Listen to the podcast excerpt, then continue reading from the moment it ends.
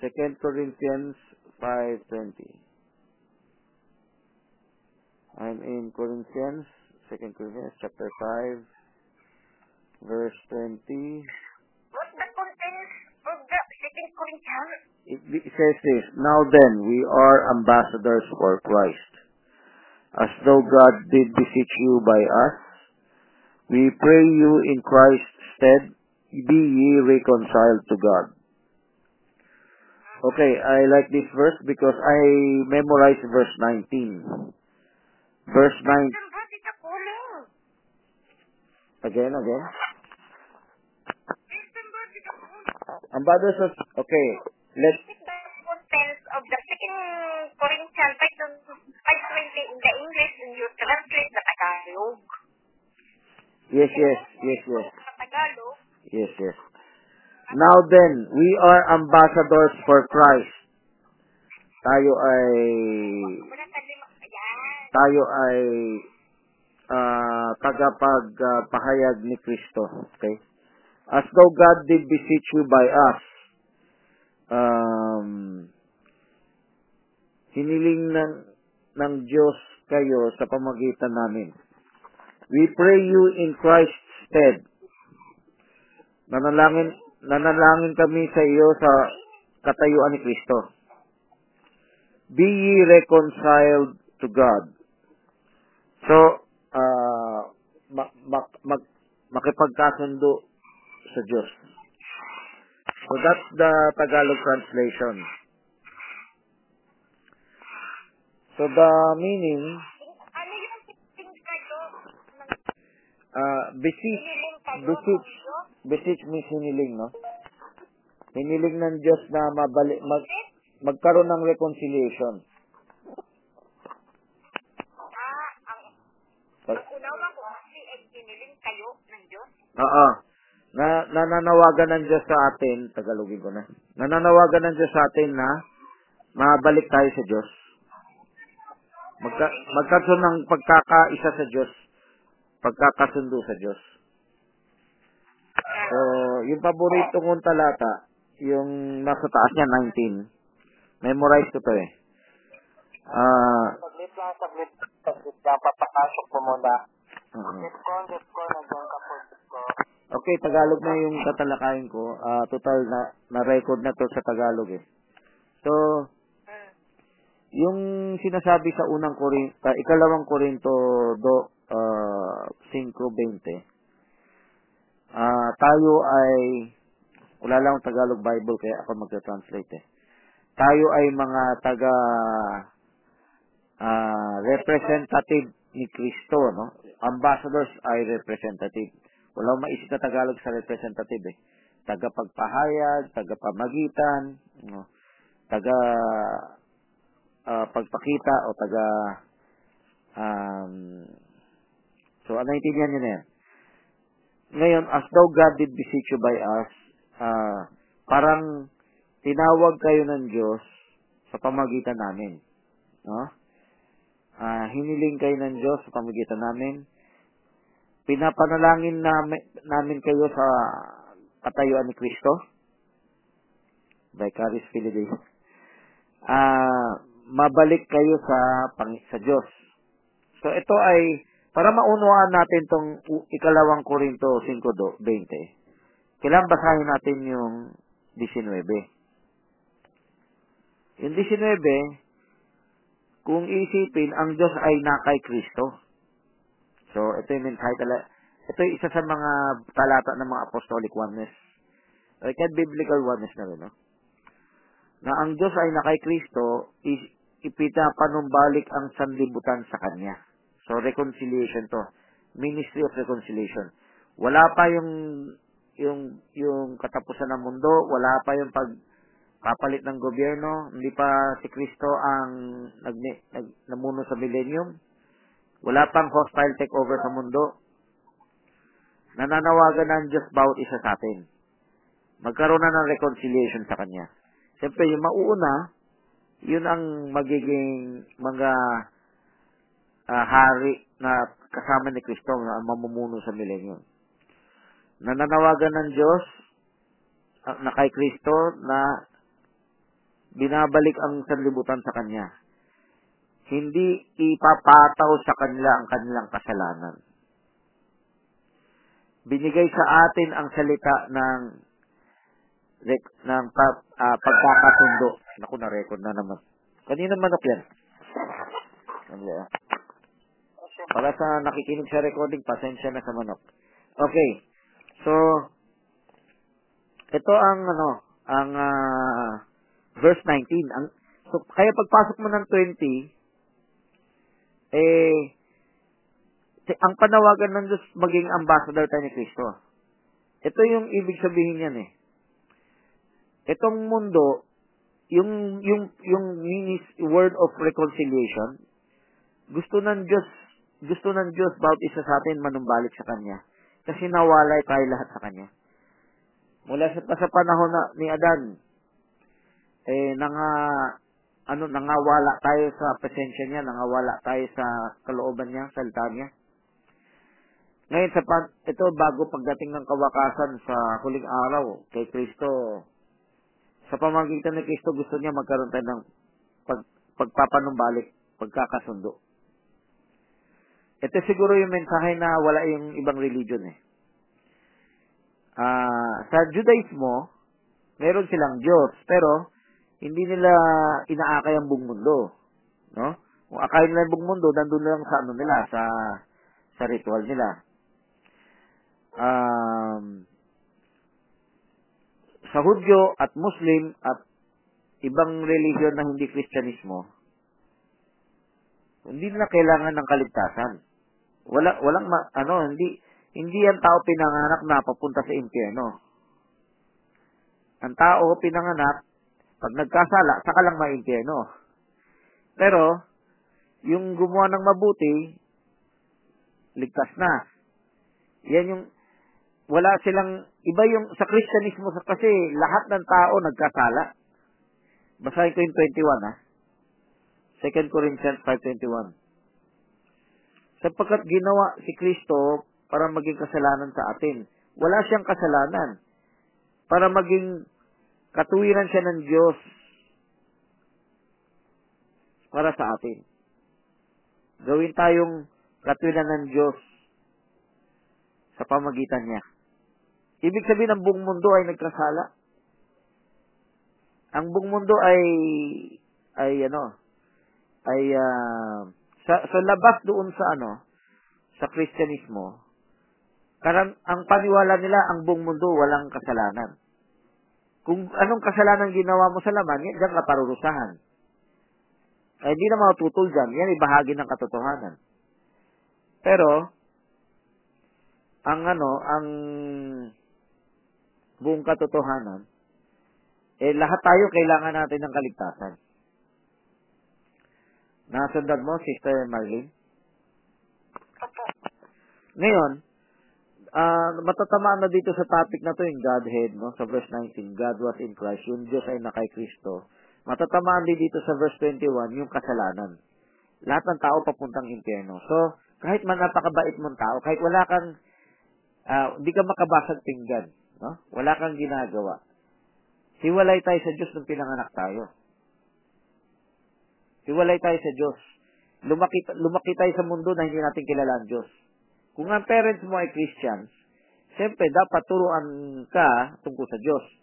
Pero mad, uh, maliban sa Hudyo, yung mga uh, marami, mas maraming Christian hindi natuturuan ng anak na yun eh. May kukunti nila yung nakakaturo sa kanilang anak. Ngayon, uh, yung mga Hudyo, mahigpit yan magturo sa anak. Ang problema sa Hudyo, yung Nicolaitan spirit eh. So, kulang ang kanila revelation sa pahayag ng Diyos kasi nireject nila si Kristo. So, hindi nila naintindihan sa Old Testament, lahat ng tao pinanganak na may kasalanan. Para sa kanila, dalawa lang. Gumawa, gumawa ka ng kasalanan, paparusahan ka. Pag hindi ka sumunod sa Judaismo, wala ka rin sa Diyos. So, parang gano'n din sa Islam, di ba? Although, siguro meron sa Islam na, ay, wala rito yung Islam, no? Tawagin niyo sana. Um, alam nila na nagkasala si Adan at Eva, Pero hindi sila naniniwala yung dugo natin may kasalanan. Pero, parang kabalintunaan to eh. Kailangan tanggapin nyo yung Islam para uh, sa Diyos ka. No? Pag hindi ka, hindi ka Muslim, uh, in, in, uh, herehe ka, infidel ka. Uh, kaya yung iba pumapatay pag hindi Muslim eh, yung ISIS. So, um, dito, sa Kristyanismo, lahat ng tao ay pinanganak sa kasalanan. Kung lahat ng tao ay pinanganak sa kasalanan, eh, kailangan natin ng tagapagligtas. Kailangan natin ng tagapagbalik sa atin sa Panginoon. At yun na nga si Kristo. Ngayon, kung i-detalye na natin, yung pagbalik kay Kristo, syempre may mga churches na ang turo, eh, tanggapin si Kristo bilang tagapagligtas. Uh, sa C C F, uh, lagi ang panawagan nila, uh, ibigay buhay kay Kristo. Tama yan, no? Kahit sa ibang mga churches. Paano yung detalye niyan? Yung detalye niyan, yung sinasabi kong pagka-Berean na eh. Kasi, meron, si Kristo sa anyo ng salita. Yung pinadala kong thumbnail para kay Sis po ay, uh, ang magiging topic ko sana ngayong linggo, yung the, the word, uh, the bride of Christ. Pero yung picture na pinapakita ko, yung, yung bride, eh, nadadamitan ng salita ng Diyos. No? Kasi yan ang katwiran ng Diyos. Christ is the word of God, not manifest. So, yung word bride na nakadamit sa sa iglesia na magiging nobya ni Kristo, ano yun? Um, yung manok siguro sa inyo na, Sister Marilyn. Okay. Sa inyo yata yung manok. So, ang ang bride of Christ, ang tunay na church, so, ito na yung detalye. Ito na yung kulang sa mga tinuturo nila. Uh, pag ikaw ay tumanggap kay Kristo, tatanggapin mo ang kanyang salita. Marami kasi tumatanggap kay Kristo, hindi naman tumatanggap sa kanyang salita. Eh, hindi, tumatanggap kami. O sige, pa, ganito yung pagtanggap sa kanyang salita. Kailangan mo maging Berean. Kasi, pag hindi ka Berean, ang binabatayan mo yung samahan, yung ano, yung grupo, yung nagtuturo sa'yo. O habang buhay ka, baby, dahil nakasalalay ka lang sa mga tao. Kahit na bukang bibig mo, Bible ang sinusunod mo, pag saradong isip mo sa ibang tao, hindi mo tuloy matanggap yung buong katotohanan kasi hindi mo alam kung katotohanan sinasabi ng tao, hindi. May bias ka na agad sa ibang tao eh. So maraming nga sangasangang topic to. Ito yung gusto kong pasukin. Isa sa papasukin ko. Hindi to Godhead, hindi lang to sa kasalanan, original sin. Kundi ito yung, da, paano natin tatanggapin si Kristo? Bago tayo man, mababalik sa Diyos. Hindi natin makukuha ang buong mensahe ng salita ng Diyos kung bias tayo. Kunwari, ang loyalty natin nasa isang samahan. Pwede kung baby Christian ka, no? Baguhan ka. Pero pag hindi ka na baguhan, let's say tumagal ka na sa church, kailangan mo maging Berean. Kailangan katuruan ng iyong church. Kung di katuruan ng iyong church, Holy Spirit magtuturo sa'yo na gagamitin mo ang Bible bilang absolute. Ibig sabihin, para matupad yung Bible maging absolute, pag merong naglalatag sa Bible, titignan mo, i-check mo. Hindi mo iiwasan. Ay, galing ka sa ibang ano eh, samahan eh. Ayaw ko makinig sa'yo. Ay, galing kay Trevor Francis eh. Eh, laban sa propeta yan eh. Hindi mo makikinig sa'yo. Ay, galing ka sa ano eh, Katoliko, hindi mo makikinig sa'yo. Di ba? Lahat ng gusto, kahit Muslim ka, ayaw ko makinig sa'yo. Yung mga talata binibigay mo, ayaw ko pakinggan.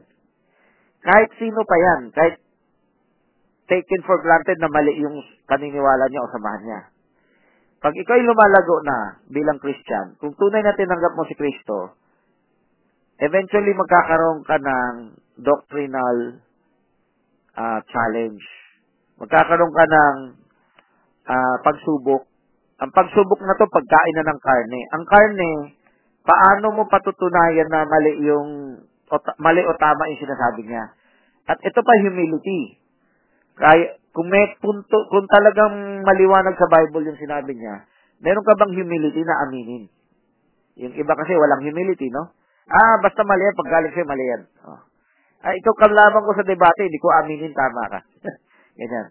Ganyan kadalasan sa de- debate na nakasanayan natin. Pero yung, de, yung original meaning debate, which is discussion, pwedeng mag-amin sa isa't isa. So, hindi ito pagalingan, hindi ito para manalo, kundi ang hanap natin katotohanan. So, kaya nandiyan ang Bible. Yan ang dapat tamang paggamit sa Bible. Uh, para malaman mo yung tama, ituwid ka, no? So, yung yung tamang paggamit sa Bible, magkakaroon dapat ng tamang debate o tamang discussion. Ang purpose is maghanap ng katotohanan, patunayan ng katotohanan, aminin ng katotohanan. Hindi para sa pagalingan o para sino manalo. Okay? So, y- ngayon, yung formal debates na ginagawa ngayon, hindi yan masama kung may sinceridad. Pero kung yun, yung, siyempre, meron dyan Nicolaitan spirit, ayaw umamin dahil may loyalty sa samahan. So, ah, uh, mak- makinabang na lang yung nakikinig, no? Siyempre, pwedeng Nicolaita versus Nicolaita eh. Sarado isip versus sarado isip. So, ang makikinig, pwede pa rin makinabang kahit na Nicolaita sila. Pwede ba tayo matuto ng katotohanan sa mga Nicolaita churches? Pwede rin. Kasi yung bahagi ng katotohanan na alam nila, mapapatunayan sa Bible. Dapat, ang tunay na anak ng Diyos, naniwala, hindi dahil sabi ng samahan. Naniwala, kundi nakita niya sa Bible. Yan ang tama. So, kahit na gusto ng samahan na isubo mo na lang yung katotohanan na alam nila, ang tunay na anak ng Diyos madadala ng Holy Spirit na tignan, patunayan sa Bible at hindi dahil turo na samahan. Ngayon, kung pansamantala, sinubo mo yung sasamahan, baby Christian ka pa. Yun. Pero maraming maaabot. Uh, ibig sabihin, yung maninikulita sa samahan, yung loyalty na sa samahan, hindi na lumaki bilang mula pagka-baby. At baka hindi ka pinanganak. Tunay na pinanganak kasi baka tiyanak ka lang. Tiyanak yung sabihin yung baby na demonyo, no? Ibig sabihin na na-abort ka, no? Hindi ka hindi ka talaga pinanganak na lumaki kay Kristo. Pinanganak ka na na-abort dahil uh, nagpa-discourage ka, nagpadaya ka na magkulong sa isang samahan, no? Kasi syempre pwede dikta ng isang samahan. Mali yun, mali yun, iba, huwag ka makinig. Pag hindi ka nakinig, hindi ka na nagpatunay habang buhay, ikaw ay magiging Nicolaita. Ang Nicolaita, kinamumuya na Kristo. Kasi ginagamit ang pangalan niya, pero hindi man talaga sumusunod sa kalooban niya. Which is uh, full gospel sa Bible. Full, full uh, Berean siya sa bawat nakasulat. No? Okay, may, baka may next question, Sister Marlene. Tagalog na tayo. Ano po yung, ano nung si, ano, Nicolaita? Ang ibig sabihin ng Nicolaita, yung Nico is conquer, no? Laita is tao. Ibig sabihin yung mga tao, binababa, kinukulong ang isip. So, yan yung nangyari sa mga churches na may mas mataas, may mas mababa. Ako lang ang karapatan magturo si Biblia. Nangyari ito sa panahon ng bago re- Reformation eh. Di ba? Sabi ng mga pare cardinal, kami lang ang pwede, sabi rin kay Martin Luther, kami lang ang pwede mag-interpret, hindi kayo. Sabi ni Martin Luther, sige, pakita niyo sa akin sa Bible, ano mas maliwanag. So, pinaglalaban ni Martin Luther pagka Berean eh. Pinaglalaban ng Cardinal pag Nicolaita, bakit? Basta ino, sinabi namin, tapos na. Sumunod ka na lang. Di ba? So, nangyari pa ba na yun sa mga denominational churches, sa Protestant, Pentecostals, Oneness, and nangyari pa ba yung Nicolaita? Nangyari pa rin. Hindi lang nila alam. Pero, para malaman mo kung Nicolaita o hindi, kung kaya niya mag-Berean, kung siya ay tinuruan maging Berean. Ang Berean, uh, hindi na siya pakukulong dun sa mem- na-memorize niya mula pagkabata. Open siya sa Bible, magpakorek. No? So, merong akong nakasharing dito ang Katoliko dati na sabi, ay hindi, yung turo namin, biblical na yan eh. Sabi ko, pa-scrutinize ka kung biblical talaga yan, no? Open for scrutiny lahat. Ka- hindi mo pwede sabihin, sure na kami kasi kaming original eh. Ganun ang style ng Nicolaita. Kami ngayon nasa authority eh. Kaya, alam namin, kayo, mang-mang kayo, mga bata pa kayo, mga wala kayong alam sa Latin o sa mga original text, ganyan-ganyan. So, ang Berean, Maliwanag pa sa sikat ng araw, kahit English translation pa yan, hindi mo kailangan mag-read. Importanteng doktrina, I'm not talking of mga fringe topics. Yung fringe topics, syempre, uh, open for debate yun. Pero yung mga major doctrines, kahit in English language, kaya natin malaman yung tama. Very obvious yung tama. Kailangan mo lang yung puso mo, Berean, dahil uh, kailangan patas ka magkumpara. Patas, no? Hindi hindi bias. Yung mga tao kasi, pag bias ang kumpara, it doesn't matter kung tama ang sinabi, pag galing sa hindi nila gusto, hindi nila pakiking, hindi nila tatanggapin. So, ang, uh, yan yung tunay na anak ng Diyos, yung tunay na, na church na nadamitan sa salita ni Kristo. Yung, pag ikaw'y Berean, doon mo na mamanifest na, kahit hindi mo pa alam yung bagay na yan, eh, makakarating ka sa bagay na yan. Makakarating ka sa sa buong katotohanan yan. Kasi Bible absolute ka. Ngayon, posible dahil sa galing magpaliwanag ng iba, nadadaya ka muna. Pero eventually, mamimit mo yung tama eh. Pag namit mo yung tama, doon makita, ito nga yung maliwanag. Ito yung pinakamaliwanag. Pwede madaan ka muna sa Katoliko, sa Protestante, sa Sabadista, saan-saan pa. Pero pag namit, yung parteng mali nila mukhang convincing dahil magaling magpaliwanag.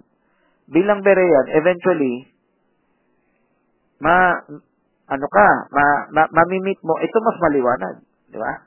So um hindi uh, ang Nicolaita, yan yung napigil sa tao, hindi na nagginawa ng tao.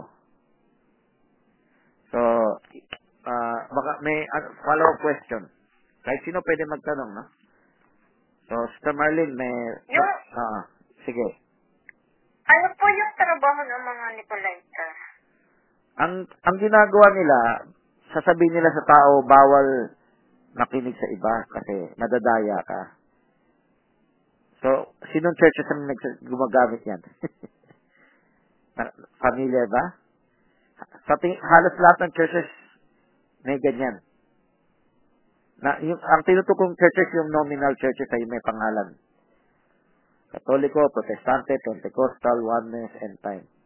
Yung end time, walang pangalan, pero may identification lang. Pero, halos lahat ng churches nakamanifest ng ganyan. So, para maging, hindi ka man Nicolaita, huwag ka magkukulong kahit saan man yun. Kahit ginamit sila sa'yo dati pa. Oh, nakapagpagaling sila ng sakit, napayuhan ka sa problema mo, no? May natutunan ka biblical. Kung tunay ka tumanggap kay Kristo, kikilalanin mo, bawat isa sa kanila, stewards of God's heritage lang eh. Hindi lords over God's heritage, stewards. Sila ay, ay isa lang sa mga worker ng Diyos na upahan ng Diyos sa sa ubasan niya. So, ang trabaho ng Nicolaita, naging lords over God's heritage na. Kung ano yung nasasakop nila, hindi nila ipapa-Berean. Hindi nila tuturuan maging Berean.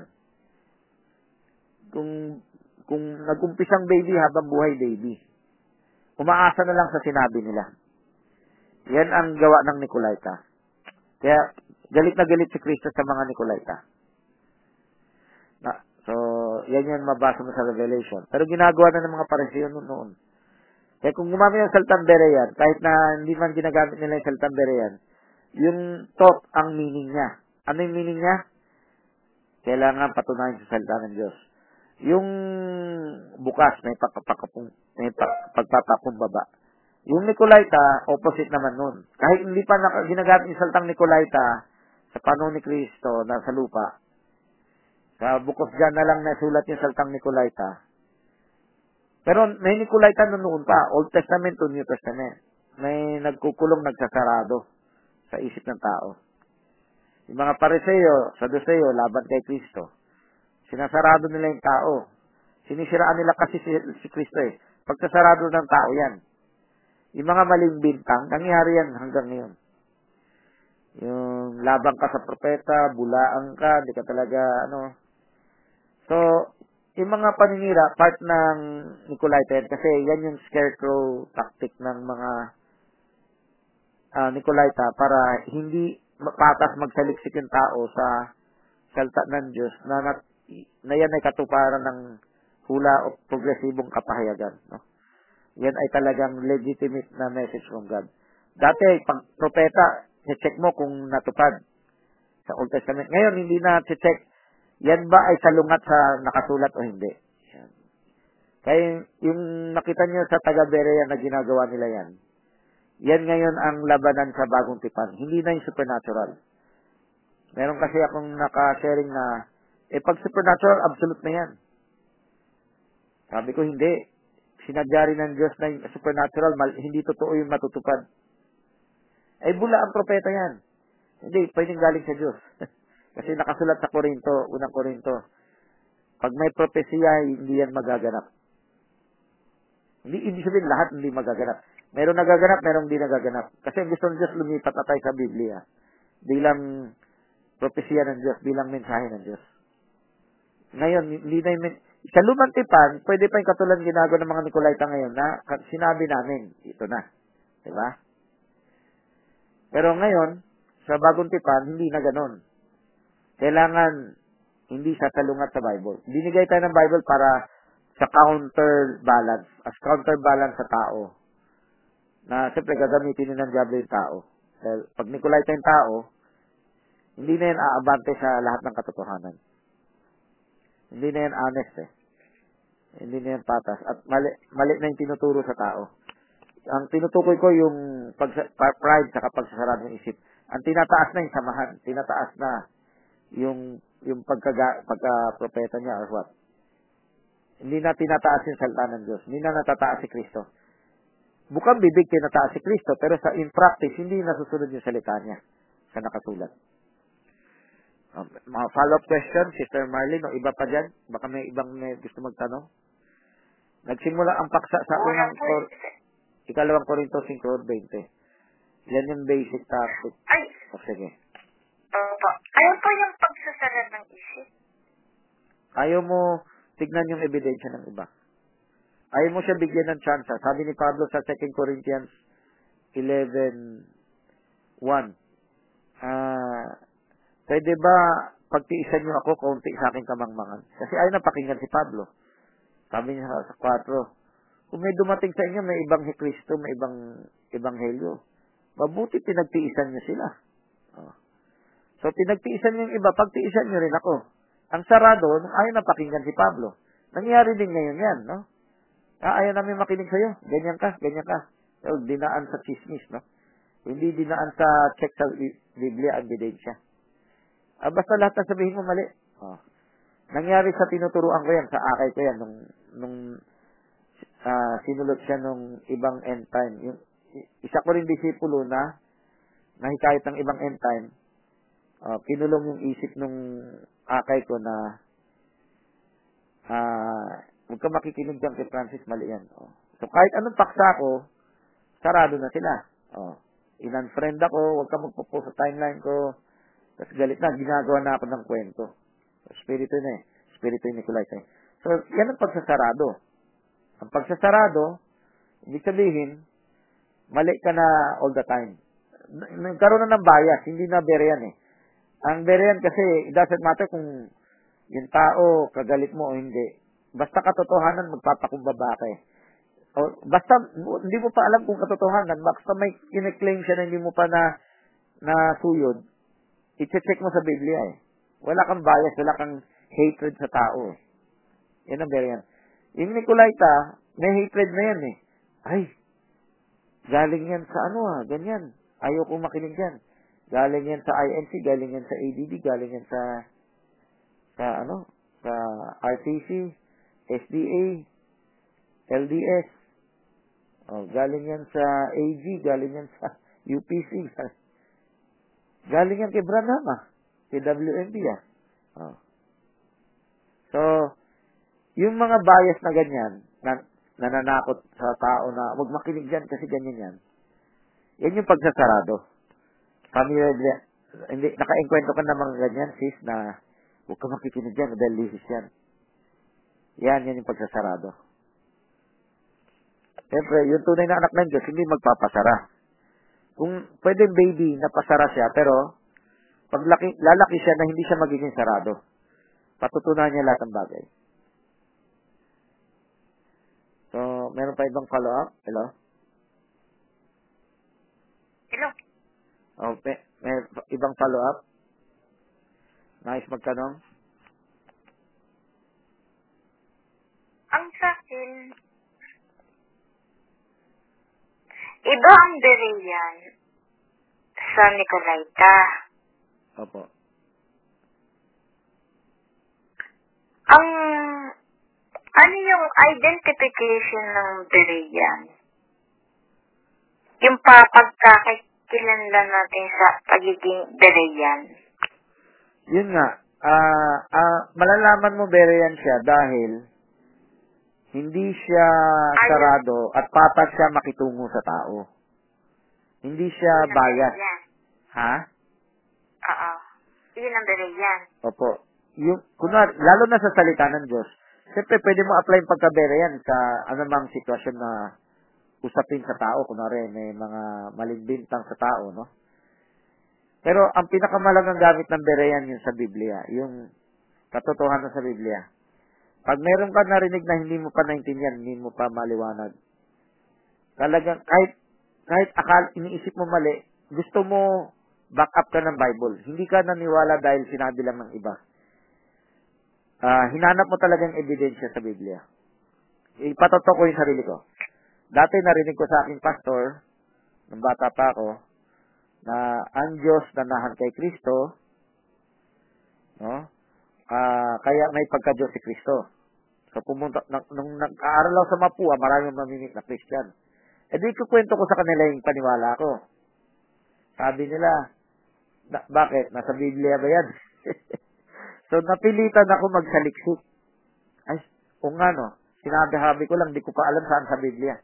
So, nung sinaliksik ko, doon ko napatunayan totoo. Ah, oo nga, nanahan ng Diyos kay Kristo, kaya yung, yung yung pagka-Diyos ni Kristo, yung pagka-Diyos ng Ama. So, yan yung Berean. Ibig sabihin, hindi ka uh, nakabatay lang sa salita ng iba. Kahit sa pastor ko, no? Kahit ginamit pa siya ng Diyos. Nakabatay ka sa Biblia. Dapat ang tunay na manggagawin is that turuan ka bumalik sa Biblia. Si Kristo, para si Kristo ang absolute mo, si Kristo ang pundasyon mo, kailangan alam alamin mo sa Biblia, paano mo, bakit yan ang pinaniniwalaan mo? Hindi pwedeng, dahil sinabi lang ng samahan, sinabi lang ng pastor, kailangan alamin mo sa Biblia, bakit yan ang paniniwala mo? So, una, pan- sarili mong paniniwala. Kahit, pang- pangalawa sa paniniwala iba, bakit mali yung, sabi na, mali daw yung ganyan. Oh. Mali yung turo ni ganyan. Oh. Kailangan hanapin mo rin sa Bible. Baka may tama sila, pinagbintangan lang. O. Pangatlo, pag may darating na bagong pahayag, i-check mo na sa Biblia. Hindi ka mo pwedeng, ay, wala yan, mali yan. Minsan, kahit mali pa yung paliwanag ng iba, pag nakita mo sa Biblia, pwede mo ituwid. May makita ka pa rin pahayag doon sa Biblia. Not necessarily ayon sa paliwanag ng iba na may konting tabingi. O. Pero nagamit sila para lalong mong kalubiwanag sa Biblia, ito'y mas maliwanag. Ayusin ko lang sa Biblia. Alinsunod ko lang sa Biblia. Yan. So, so yan ang Berean, sister. Yan, kung ang church, tinuturuan ka maging ganyan, yung church na yan ay Berean. So, eh, ang church na yan ay tunay na ginagamit ng Diyos. Kahit na hindi pa malalim ang alam nila. Kasi hindi sila, ano eh, nagkukulong ng tao. Pinapalaya nila yung tao na malayang ano. Pwedeng pansamantala, nakakulong ng baby, pero pag hindi siya pananatili yung baby habang buhay, eventually, tuturuan sila makinig sa iba. Yan. So, tuturuan ng pastor na, oh, kunin mo yung ebidensya niya, kunin yung ebidensya, ikumpara mo. Yan. So, hindi ako magdadikta kung ano yung ebidensya niya. Kunin mo dun sa tao mismo. Yan. So, ganun dapat ang ministry. So, yan ang pagkaberean. No? So, sana na, nakuha mo, sis. Okay, meron pang follow-up na tanong? Ang um, Nicolaita ay Hello, hello. Tuloy po. Hello. Ang Nicolaita ay palibas ang yun ang pinasusok naman ng ang gawain nila yung pinasusok naman ng Panginoon. Opo, yung Revelation two. Ah, uh, pinasusok naman ni Kristo. two verse uh, three to six. Yan. Ah, uh, may ngunit meron ako laban sa iyo na three to six. Oo. Uh-uh. Ah, pero ah uh, uh?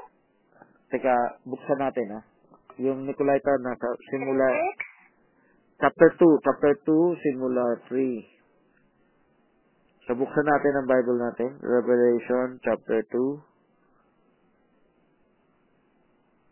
Ah, uh, teka, nandito ang Nicolaita sa verse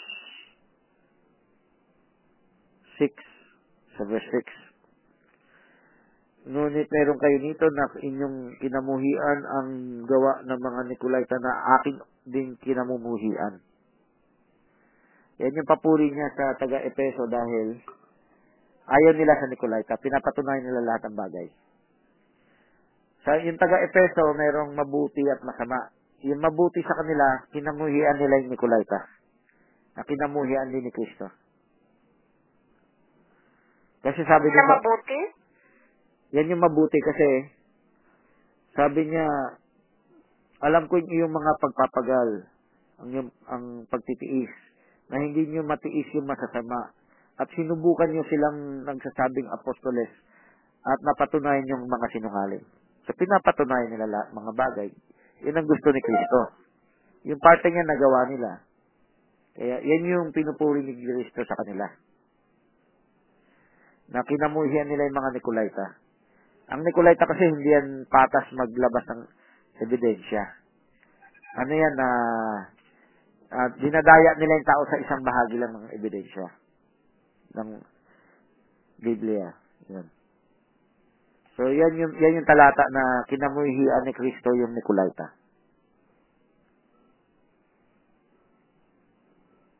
Hello? Hello po. Nakikinig po ako. O, sige. So, uh, doon sa chapter three, o chapter two pa rin yan, yung sa iglesia ng Pergamos, yung Nicolaita hindi lang magiging gawa. Deeds of the Nicolaitan. Magiging doktrina yon. Magiging doktrina ng church, huwag makikinig sa iba. So, yung pag-develop ng church over the centuries, alam natin dumaan sa Dark Ages, naging at nagkaroon na nung after Dark Ages naging ano siya uh, Catholic Church uh, pinapatay yung mga hindi naniniwala sa kanila. So manifestation na ng Nicolaitan na, na muhi. Kaya ito yung mga religious wars nakikita natin ngayon dahil din sa Nicolaita, dahil hindi pata sila tumingin sa ebidensya, bias sila.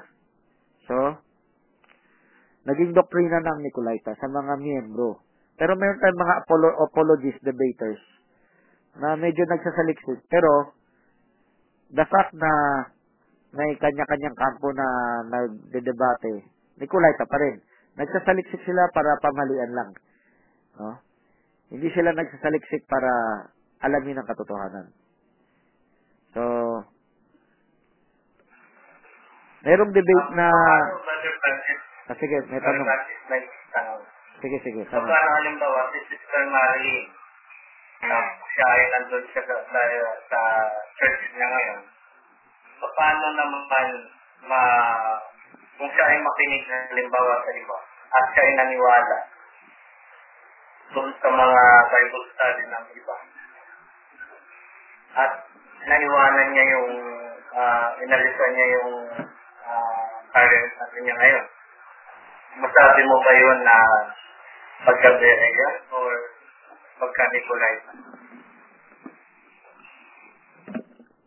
Yung pwedeng pwedeng Berean, pwedeng Nicolaita. Sa umpisa na nag na nakinig siya sa iba, nakumbinsi siya, pwedeng gusto niya maging Berean. Pero dahil hindi pa perfect yung kanyang nagturo sa kanya, pwedeng Berean pa rin siya, no? Kahit hindi pa perfect nagturo sa kanya. Pwede siya makumbinsi doon, pwede siya sumama doon. Pero kung tuloy-tuloy ang pagkaberean niya, kung hindi siya magkukulong doon, hindi siya magkakaroon loyalty doon. Ang loyalty niya yung sa katotohanan. Kaya, kung may mali yung church, kung yung church na nilipatan niya, hindi pa yan Berean, eventually makikita niya yan. At kung mayroon pa siyang makita na mas Berean, so attitude pa, hindi pa yung doktrina na tama. Ah. Attitude. Uh, pag mayroon pa siyang nakita na mas Berean, kunwari, Nicolaita yung nalipatan niya. Pag mayroon siya nakitang mas Berean, dun siya tutulong sa sapi. Ngayon, pag uh, sabihin natin, medyo kapos yung Berean na church, pero yung attitude tama. Pwede rin yung Berean na church, may matutunan din yung mas tama eh. Kahit yung kaunting tama na alam ng Nicolaita, tatanggapin ng Berean church yun eh. Pero makakarating siya sa dulo kasi magkakasunod naman yan eh. Kilala ng mga Katoliko yung Protestante, kilala ng mga Protestante yung mga Pentecostal, kilala lahat ng mga Pentecostal yung mga Oneness. Kilala lahat ng mga Oneness yung mga end time. So, kung tuloy-tuloy na Berean, makakarating sa dulo yan. Makakarating sa dulo yan. Hindi yan na... Uh, hindi siya makukulong dun sa ano lang, sa... Hindi siya makukulong sa isang samahan. Yung nakita niyong loyalty nila nasa samahan, hindi na yan nagsasaliksik ng patas. Hindi na yan... Uh, hindi na yan... Uh, hindi na katotohan ng habol na. Habol na nila na nagsarado na sila. Eh, kay Nicolaita eh. Parang sinarado nila yung... Ano, meaning, walang permanenteng iglesia na na pag-aanohan si Sister Marilyn. Kasi, uh, lalabas, walang walang tunay na church. Kailangan mo pang mag-anak ng masama. Sabi ko meron. Kanina, sabi ko, yung church na totoo, Berean sila. Kahit hindi pa nila alam lahat, open for correction sila eh. O hindi lang isang tao magsasaliksik. Lahat magsasaliksik mula sa puno hanggang sa baba. Oh. Kahit congregational type pa siya, ay mas maganda congregational type lahat, no? Makaka ano. So mula protest, sabi ko nga mula Katoliko papuntang Protestante, may ebidensya. Maliwanag pa sa sikat ng araw. Protestante to Pentecostal, may ebidensya, maliwanag pa sa sikat ng araw. Mula Pentecostal to Oneness, may ebidensya, maliwanag pa sa sikat ng araw. Mula Wantes papuntang end time, may ebidensya, maliwanag pa sikat ng araw. Hindi yan yung topic na fringe na alanganin. Ito yung mga major topics, Godhead, original sin, baptism, name of God, et cetera. Church ages, revelation, mga ganyan. So, lahat, kaligtasan, lahat ng mga, top, lahat ng mga topic niyan, maliwanag pa sa sikat ng araw, makikita mo. So, ang ang iglesia na totoo na pwede mong permanente, yung Berean. Bakit? Kahit na hindi pa niya alam yung katotohanan na yan, hindi yan magtatagal na hindi niya matanggap yan. Halimbawa, pumunta ako sa Manalite. Bahagi ka ng Manalite yata nun. Sabi ko, tinuro ko yung baptism in Jesus' name. Nung nakita ng mga pastor, nagpare-baptize sila in Jesus' name. Kayong lahat nire-baptize. Nire-baptize kayo dahil yan ang nakasulat sa Biblia. During the time, yan yung, yan yung sisay kong church na pagkaberean. Okay yung church na yan kasi hindi ka, kasi pwedeng makasabay mo sila sa paglakad sa katotohanan. Hindi sila magkukulong. So, meron church na totoo. Pero, uh, siyempre, ma- madalang makakita niyan. At posible rin yung church, dahil maliit pa, Berean. Pero nung lumaki na, naging Nicolaita. Meron tayong manggagawa na dating Berean na naging Nicolaita. No? Nahikaitin niya yan. So, yan ang titignan mo. Kung mananatili silang ganyan. Sa pagkaberean. O sige, next question.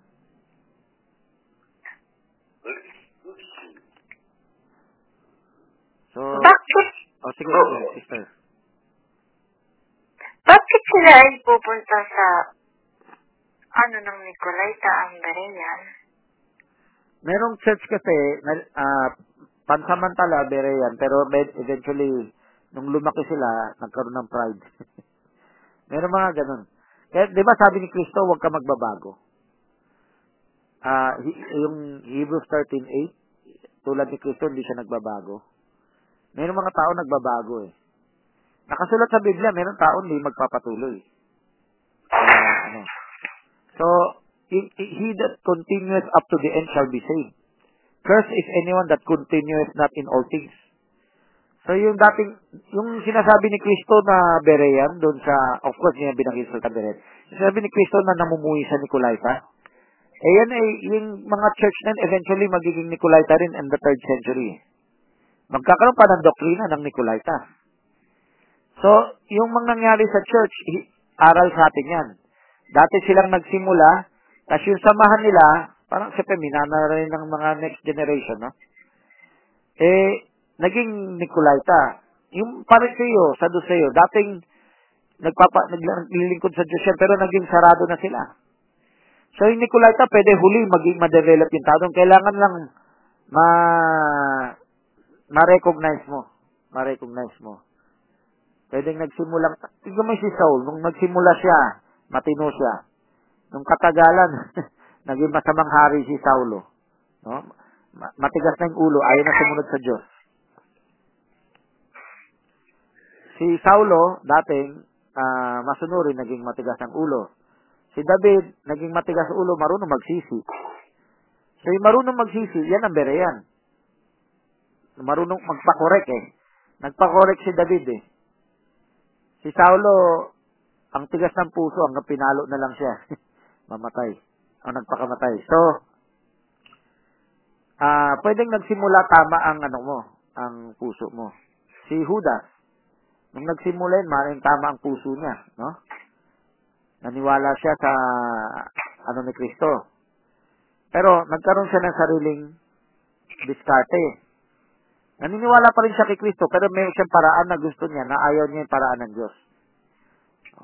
Magpa- yung pagpapakamatay niya, isang tanda ng Nicolaita yan, yung all lukewarm na kung saan, ayaw na niya pakorek. Diba? So maraming spiritually nagpapakamatay ngayon kasi tumigil na sa pagkaberean. Pwedeng nagsimula kang berean, pero tumigil ka eh. Nakasulat naman sa Bible yan eh. Yung may tumitigil sa, okay. So may...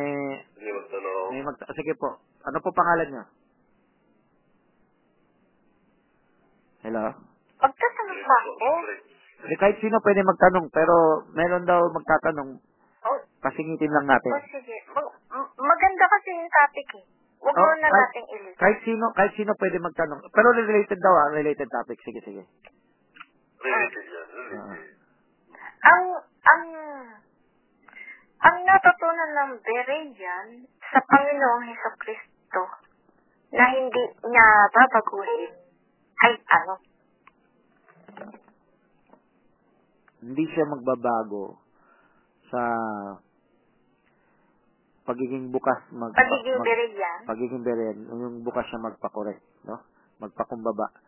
Magiging patas siya. Kasi alam mo naman yung patas napapalabas yun sa mga telenovela, yung mga yung pagiging patas. Kaya nga bumibenta ng telenovela, maraming mga kwentong maling akala dun eh.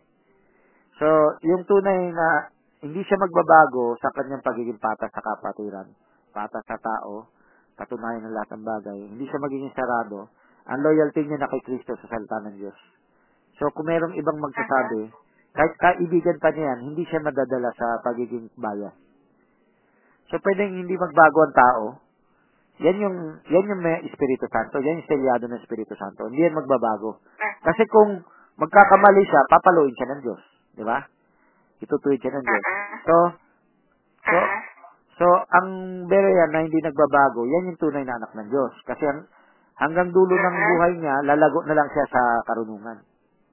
Yung ano, yung, yung ano, yung hindi, yung magbabago, mapapansin mo, dating patas siya, ngayon hindi na siya patas. Naakit siya sa, ano, kasi meron akong tinuturo ang ministro dati na mayaman. Dahil na-meet yung ibang end time, naniwala siya sa bulong ng ibang end time na ako ay laban sa propeta. So, binulungan pa niya yung iba kong mga pastor na tinuturuan na, na wag na makinig sa akin. No? So, ang nangyari, karamihan ng tinuruan ko humiwalay sa akin. So, nagbago siya. Dati hindi siya ganun. Matulungin siya, no? Kahit yung mga naakay niya, lahat nagbago eh. Dating binabati ako, wala naman kaming masamang usapan. Ay- ayaw na ako pansinin, ayaw na ako usapin. Nagbago. O, bakit bakit ayaw pansinin? Dahil ako raw ay diktador, et cetera. Mga kwentong kutsero ba? So, yung, yung taong nagbabago, siya, bakit siya naakit sa ibang end time? Siyempre, malaki sila, mayaman sila. Ako, sino ba ako? Pipitsugin na ako. Eh, eh parang uh, itim na tupa ang tingin sa akin. So, naniwala siya sa dam, dami ng samahan na yan. Na, influence, o nag-influence sa kanya na mayaman, si Roel Soriano, na mayaman. Yung nag-influence sa kanya. Kaya, mas believe siya. Mas believe dahil malakas, may kaya, mayaman, malaki ang simbahan. So, madaling, marami ring open door, marami ring ibibigay sa kanya. Sige, sumama ka sa akin, ibibigay ko sa iyo lahat ng mga kaharian na pwede mong turuan. O magiging ministro ka. O. So, nagbago siya. Ayaw na niya kausapin. Tapos kung may bintang sa akin, ayaw magsauli ng pera ko. Ayaw niya pagalitan. Isipin mo, bilang Kristiyano, ayaw niya pagalitan. O dahil natatakot siya, mawala yung mayaman na yan. O dahil yung mayaman na kumbinsin ng galit, magalit sa akin, ayaw na ibalik sa akin ng pera. Isipin mo, imuhi, hindi lang ako uh, ayaw pakinggan, hindi lang gagawa na akong kwento, pati pera ko, ayaw na ibalik. Oh. Kasi gagawa na ng kwento na, ano, tapos yung ministro na dapat na nagtuturo ng tama, akay ko rin yung mayaman na inakay niya, eh, na wag mag, ano, eh, ayaw pagalitan yun. Ayaw i-rebuke. Oh. So, nagbago yung tao. Dating hindi ganun. Di ba? Dating, dating uh, nagpapaturo sa akin, nagtatanong sa akin, ngayon ayaw na. Oh. So, hindi lang ganyan. May damay pa yung ibang bagay. Parang personal na muhi na yan eh. Pero ang tingin nila, spiritual. Naglilingkod kami sa Diyos, kaya kailangan huwag kayo may makinig sa iba. Sa iyo. Kasi, kami, ah, uh, Kasi kami ay tinalaga na, na pastor ng tupa. Kaya, pang, kaya pang, pag-ingatan namin tupa na huwag sila makinig sa iyo. Yan na naging, dok, naging doktrina ng Nicolaita. O, nagbago talaga. Di ba? Na umiwas kami sa iyo para hindi kami madaya sa iyo. Ganon, ganon ang spirito ng pagbabago na mula pagka-Berean, naging Nicolaita. Nadaya ng ibang end time na Nicolaita. Hmm.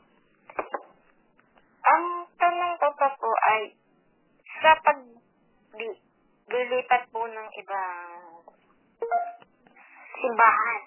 Mm-hmm. Yung pang po bang lilipatan na simbahan ay Nicolaita, Mesiyas. Kung alam mo kung ano yung pagka-Berean, malalaman mo yung simbahan ay Nicolaita o Berean. Actually, kung Berean, hindi naman bawal dumalo sa Nicolaita eh. Kailangan alam mo na may meron silang spiritong sarado. Hindi sila papatuwid. Kaya, hindi ka magkakaroon ng loyalty doon sa sa samahan na yun. Ah, ang puso mo, nandun sa mga Berean na iglesia. Yung Berean ng practice na sa iglesia. So, um... So, paano mo malalaman? Kailan, alam mo paano maging Berean? Alam mo ano yung pagka-Nicolaita? Doon mo malalaman kung iglesia ganyan o hindi. Kung kung dumalo ka sa kanila, tumagal-tagal, malalaman mo kung alam nila yung pagka-Berean o hindi. Kung alam nila yung pag- repentance, Berean, repentance, yung pagsisisi na may pagka-Berean sa Acts two thirty-eight. Malalaman mo kasi talagang ina-emphasize nila eh. Kung hindi nila ina-emphasize, fifty-fifty pa yan. Kung baguhang iglesia yan, kasi kung baguhan yan, pwedeng inosente pa yan, hindi pa yan nagsasarado. Pero fifty-fifty yan, pwede mapunta sa Berean, pwede mapunta sa Nicolaita. Karamihan na pupunta sa Nicolaita. By porsyento, sabi sa Bible, marami ang pupunta sa malaking daan. At marami mapapahamak. So, majority ng mga iglesia Nicolaita. So, uh, may kakaunti na Uh, per, uh, Berean sa umpisa, magiging Nicolaita later on, mayroong mananatili pagka-Berean hanggang dulo. So, siguro, either hindi sila lumaki, kaya laging open pa sila, pero baby pa, or lumaki sila, pero andyan pa rin yung pagpapakumbaba nila, na magpa, open sila. Ito, ito yung isang ebidensya, no? Pag meron kang gustong ilatag na bago, papatayuin ka agad nila. Yun ang isang ebidensya ng isang Berean na church. Uh, hindi nila bawal, yung pulpito nila, hindi nakasarado yan sa bisita. Yan. Papatayuin nila agad yan. So, meron silang oras na bibigyan na lahat ng miyembro ipapakinig. So, of course, pwede sabihin ng ibang pastor, eh, madadaya sila dahil baby pa yung ano. Okay, yung mga baby, kung, pero kung yan ay nadidisipulo mo na, hindi na to, dapat baby yan eh. Yung baby, yung inaakay mo pa lang, hindi pa siya umaattend sa'yo. Pero kung nadidisipulo mo na ang, ang baguhan, hindi niyan dapat baby, pwede na magsimula yung Berean training niya. Pwede na magsimula yung pagkukumpara niya. Yung, yung pwedeng turing na baby na pwedeng madaya, yung hindi pa, hindi mo pa natatrain maging Berean, pwede siya ikulong sa ibang churches. Kunwari, meron akong naakay, pero pinaten ko sa ibang end time. Doon sa ibang end time, ikukulong na siya doon. Hindi na siya ipapakinig sa akin. Nangyari na rin yan, no? So, yung mga baguhan, pwede mong ingatan na hindi man Nicolaita, kung hindi pa siya man natatrain maging Berean. Kung di pa siya natitrain maging Berean, wag, pwedeng wag mo muna ipa-attend doon sa mga Nicolaita na churches. Yan. O sige, uh, follow-up question, may mga tanong? Sister? Brother? O sige pa, pag, sa pagiging Berean, ano po yung kinagawian niya? As in, literal o physical na ginagawa? Ayun, sinabi ko na kanina. Kukunin niya yung ebidensya ng bawat isa. Uh, hindi, uh, wala siyang bias sa tao. Kunwari, may taong nagkiklaim ng ganito, gusto niya kunin yung panig niya, kahit na galit pa siya sa taong yan, hindi niya iiwasan yan. Pag yan ay may isi-share na biblical. Kunwari, mayroon ako maminit na Muslim, mayroon ako maminit na iba-ibang churches like uh, Mormon, no? Ngayon, may narinig ako sa kanya na biblical, pwede ko matutunan, pwede ko saliksikin yan, at bilang relationship kay Kristo, tanggapin ko yung katotohanan na yan. Kahit na nagamit pa yung mga Nicolaitan na tao o churches. Pwede ko ipatutoy sarili ko na narinig ko sa Mormon yung yung Aaronic uh, priesthood sa Melchizedek priesthood, yung bata na tinitrain ay Aaronic, yung Melchizedek, yung matured na siya. O, nagamit ko yan na doon sa pamilya, dapat merong training ang bata. Of course, dati na ako nagtuturo ng training, pero dagdag yan sa akin eh. Yung Aaronic, dahil anak ka nung pare, kailangan gawin mo yan. Hindi ka pwede tumanggi, no? Tapos yung, yung Melchizedek, hindi dahil anak ka ng pare, o anak ka ng pastor, o anak ka ng Christian. Dahil, nangusap sa yung Diyos. So, yung Melchizedek, yan, halimbawa ng pagka-Berean. Naging sacerdote dahil tumanggap ka ng oath. Oh. Panata sa Diyos. Oh. Tumanggap ka ng oath mula sa Diyos. So, yan, nat, na, natutunan ko, dati ko nang alam yung Melchizedek. Yung Melchizedek naman, natutunan ko kay Halis yun. Yun namang Aaronic priesthood saka Melchizedek priesthood sa pamilya, natutunan ko sa Mormon yun. So, si ha- sino ba si Halis? Si Halis ay protestante yun eh, o Baptist yun eh. Ibig sabihin, hindi siya end time eh. Pero na- na- natutupaw sa kanya. Dahil sa ang turo ni, ni Barban, ang turo ni Bar Jackson, kailangan Bible ang absolute. So, nung sinabi ni Halis na si Melchizedek ay tao, hindi siya Diyos, na- na-challenge ako magsaliksik. O, sige, sige, sige. May basis may tanong, sir. Okay, okay. Ni Ipatalayan. Sige po. Ay, Deepa. Ariel Deepa. Sige po. How can you say the two church according to Galatians one eight? Sa Galatians one eight, no, matakwil siya. Kung sino mang hindi nagsabi, nag, ah, kung sino mang hindi nagdala ng ah, itong aral na dala ko, ay hayaang matakwil siya. Let him be accursed. Ang true church, ganito, hindi siya ang nagka-curse, ang Diyos ang magka-curse. Masusumpa siya, hindi dahil sinumpa siya ng tao, no?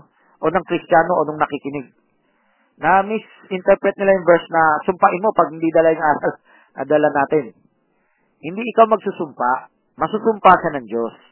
Pero ito muna, Ano ba yung gagawin ng mananampalataya? Ang gagawin ng mananampalataya, maging be aware. Yung sabi ni Kristo, beware. Yung beware, hindi magsarado yan. Yung beware, maging Berean yan. Alamin mo, ano ba yung tinuturo niya? Biblical ba yan o hindi? Di ba? So, may pagsasaliksik, may pagka-Berean dun. Ang tunay na church, eh, patutunayan kung yung tinuturo ba ng taong yan ay sang-ayon sa tinuro ni Pablo. Sang-ayon ba yan sa nakasulat sa Biblia? So, yung tinuro ni Pablo, yan yung nasulat sa Biblia eh. No? So, yung nasulat sa bagong tipan, hindi salungat sa... O, oh, sige, sige, sige. Sabi niya, what is the name of this fellowship? Or, what is your name of... What is the name of your fellowship? Itong fellowship po muna, tapos sagutin ko muna. Ito ay the latest convention. Uh, ito po ay isang platform na pwede kayong mag-share ng inyong pananampalataya. Ngayon, ang mag-share ay si Brother Francis. Brother Francis, paliwanag mo ang iyong uh, church. Okay. Uh, uh, yung tinut kanina, ang pinapaliwanag ko, ang tunay na church, may Berean repentance. Malalaman mo, totoo yung church na yan dahil yun ang sinusulong nila. Hindi sila nagsasarado. Open for correction sila. Ngayon, kung ang pangalan ng ng rehistro, yung yung yung bagong yung huling pangalan na rehistro doon sa tinuturuan kong church, Rock of Revelation. Yung ibang church nagsarado na, nahikayat na na ng ibang end time na magsarado sa akin, no? So, sa tulong ni Brother Manny, eh, lahat ng mga pastor dati kong tinuturuan, ayaw na ako kausapin. Maliban kay Pastor Eddie na namatay na. Pero yung the rest, no? Yung iba na, nasarado rin ng mga sacred name, yung mga, yung mga messianic na sacred name, no? Si kay Roldan. Pero yung iba, under kay Manny, ano na, ah, uh, um, hindi na, hindi na sila interesado pakinggan lahat ng tinuturo ko. So, ma- kunwari, hukom ministry para sa pamilya, ayaw na nila pakinggan yan. Yung, so, sa ibang dako, yung saltambere yan, bawal na salitain eh. So, dahil nga, ipagturo ko, automatic, mali.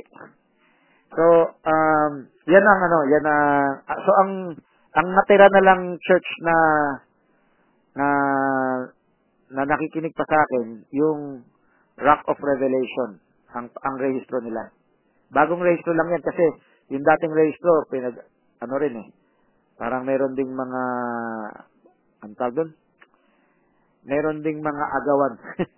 Agawan sa lupa, agawan sa ano, sa, sa pangalan. So, yung bagong rehistro, parang, parang ma-settle down lang yun, ma-settle lang yun, yung mga dating nagpipilit makaagaw. Uh, okay, so, ah, uh, sino pa po may tanong? Pwede mong tanong? Sige po. Ano po pangalan nila? Si Albert po. Sige po. So, tanong po. Kaya po. Sir Francis, kamusta po? Good morning. Okay. Wala na si Marlene. Ah, wala ang website lang. Naitingin po na si Ariel. Sabi niya, are you apostolic one? God believe? Ah, uh, by by meaning of word, apostolic ako, pero hindi by samahan, no? Ibig sabihin, kung ano yung original teaching ng apostles, yun, one God. Siyempre, yung detalye, pwede magkaiba-iba na, di ba? So, sa, kumpara doon sa mga may samahan na nagpapatawag na ganun. O, sige po. Sige, tuloy na po. Brother Albert. Ayun, ayun po, ayun po. Uh, I I heard yung Galatians one eight kanina uh, about uh, a different gospel. Opo. Uh, and of course, galing nga kay Pablo. Uh-huh. Sinabi rin ni Pablo na walang hihigit sa mga bagay na susulat. And also, Paul, sabi sa Acts, sabi niya rito sa Acts twenty-six twenty-two, but God has helped me to this very day, so I stand here and testify to small and great alike. I am saying nothing beyond what the prophets and Moses said would happen. So meaning to say, consistent siya Amen. Sa pag sinasabi na wala na mga bagay in, when it comes to the teaching. So, kasi nga well-established sa mga prophets and mga apostles. Wala na mga bagong aral o tradisyon na darating pa ang bago. So, kaya ma- malinaw yung pagkakanil ito na kung merong ibang gospel na may uh, maituro, eh, sabi siya, let them be under, ano, under God's curse. Uh, so, para sa inyo, paano ba natin na-reconcile yung uh, bagong aral or bagong propesiya? Samantala ang sabi rito ni Pablo sa Acts twenty-six twenty-two, sa panahon niya, kasi I think merong may posisyon ng end times, I'm not sure kung lahat ng end times gano'n, ano? Uh, may, may posisyon ng end times na um, na parang wala pa yung, sa panahon mo, meron liliwanag para sa'yo, parang gano'n. Apo. Meron akong nagbiling na gano'n, sa panahon mo, may liwanag para sa'yo. Pero dito, sa panahon mismo ni Pablo, siya, sabi niya, I'm saying nothing but what the prophets and Moses said would happen. Sa panahon niya mismo, sinasabi niya, wala akong sinasabing bago. So, beyond what the prophets and Moses would happen. So, doon lang din siya nakaangkla sa mga uh, sinabi ng mga propeta, Uh, nila Moses, at especially of course yung mga tradisyon na ipinasa sa kanya ng uh, iba pang mga apostol, uh, which is in uh, First Corinthians fifteen. How can I reconcile? Uh, okay, ah, sige. Teka, i-mute ko muna yung hindi nag-ano ah. Okay. Ah, sige, so, uh, gusto ko sabihin sa inyo na si Pablo ay may may tinuturong bago. Kaya kina... Ah, sinisiraan na siya ng iba niyang kasamahan.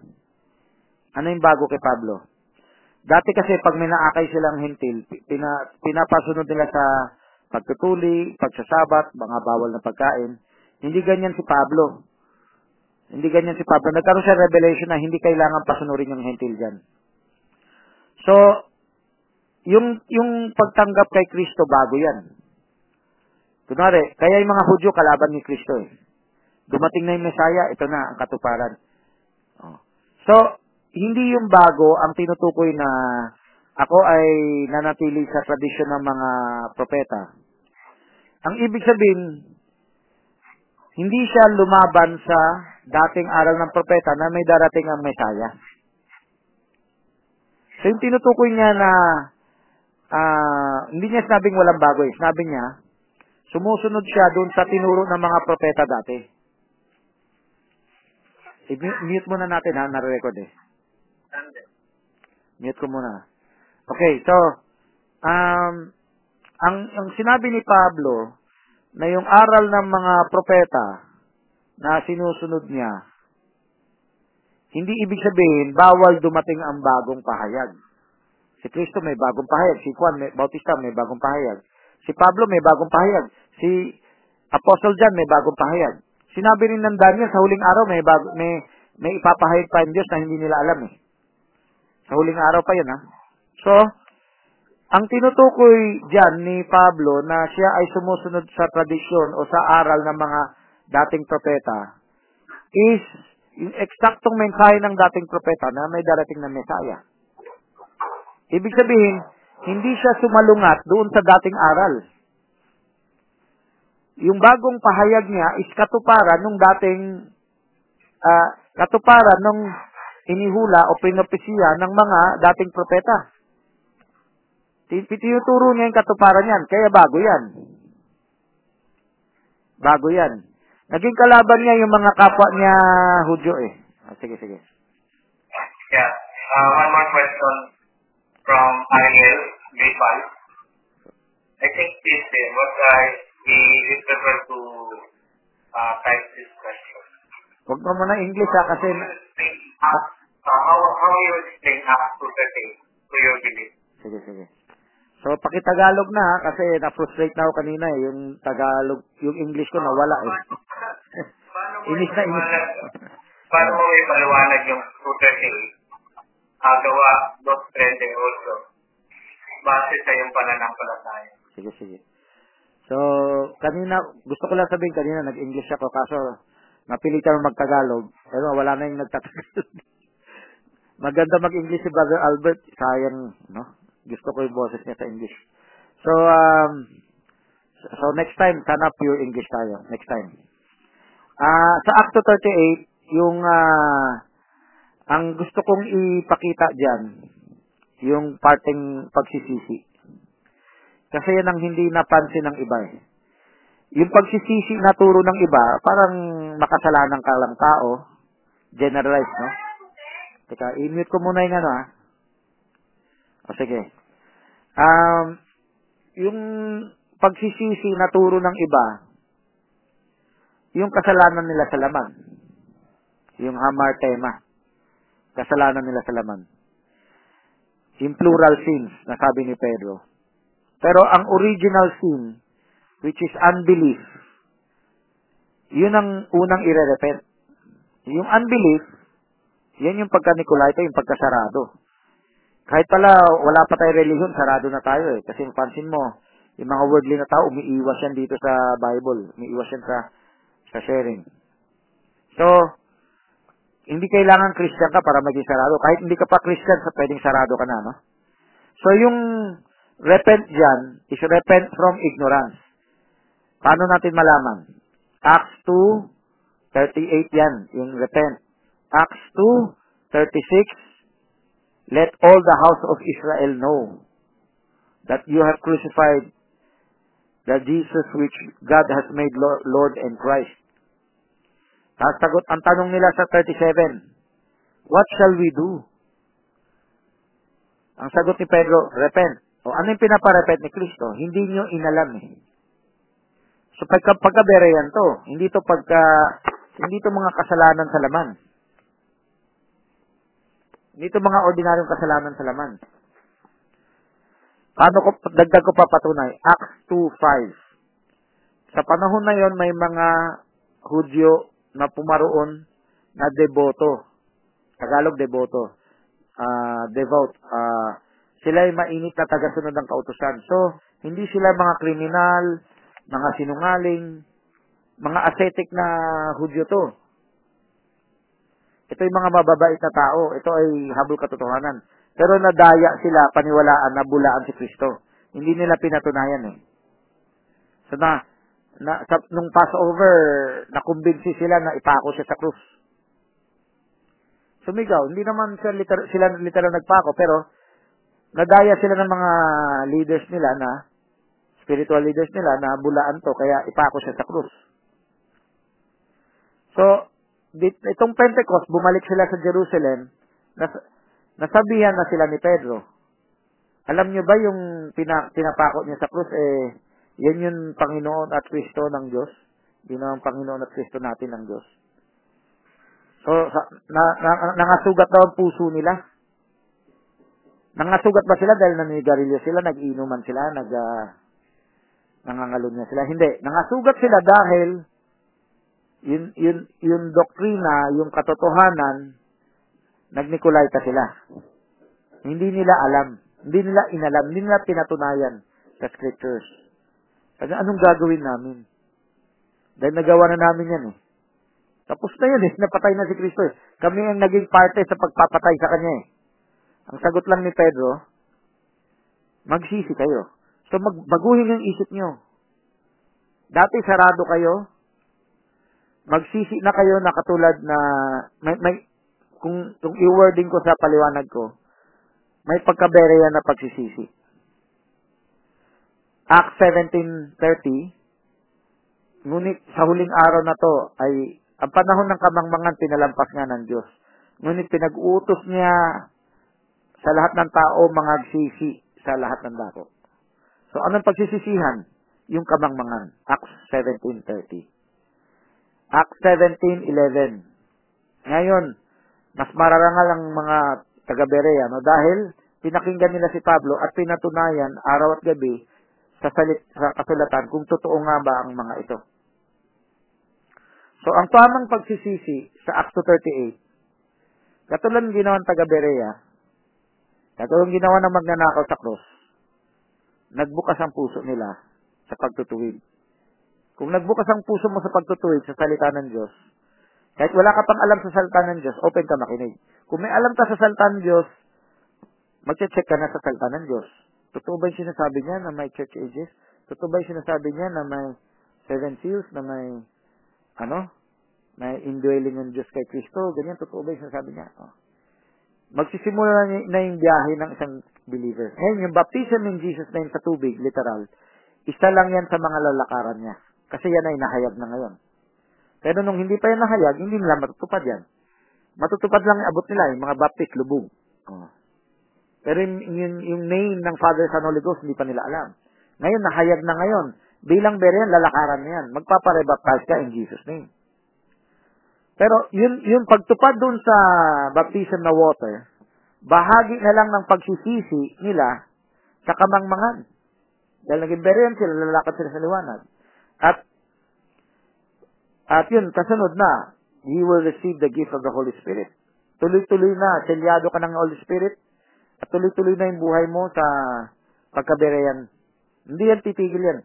Kasi, la, ang mangyari lang, lalago ka sa karunungan. Kasi, dahil pinapatunayan mo yung katotohanan, tinatanggap yung katotohanan, sinasabuhay mo yan, ikaw ilalago, ikaw ilala, akay magiging maka-Diyos, uh, magiging Christ-like ka, mag, mag, magkakaroon ka ng larawan ni Kristo. Yung iba na kapos, na ayaw maging Berean, maiiwanan sa kapahayagan.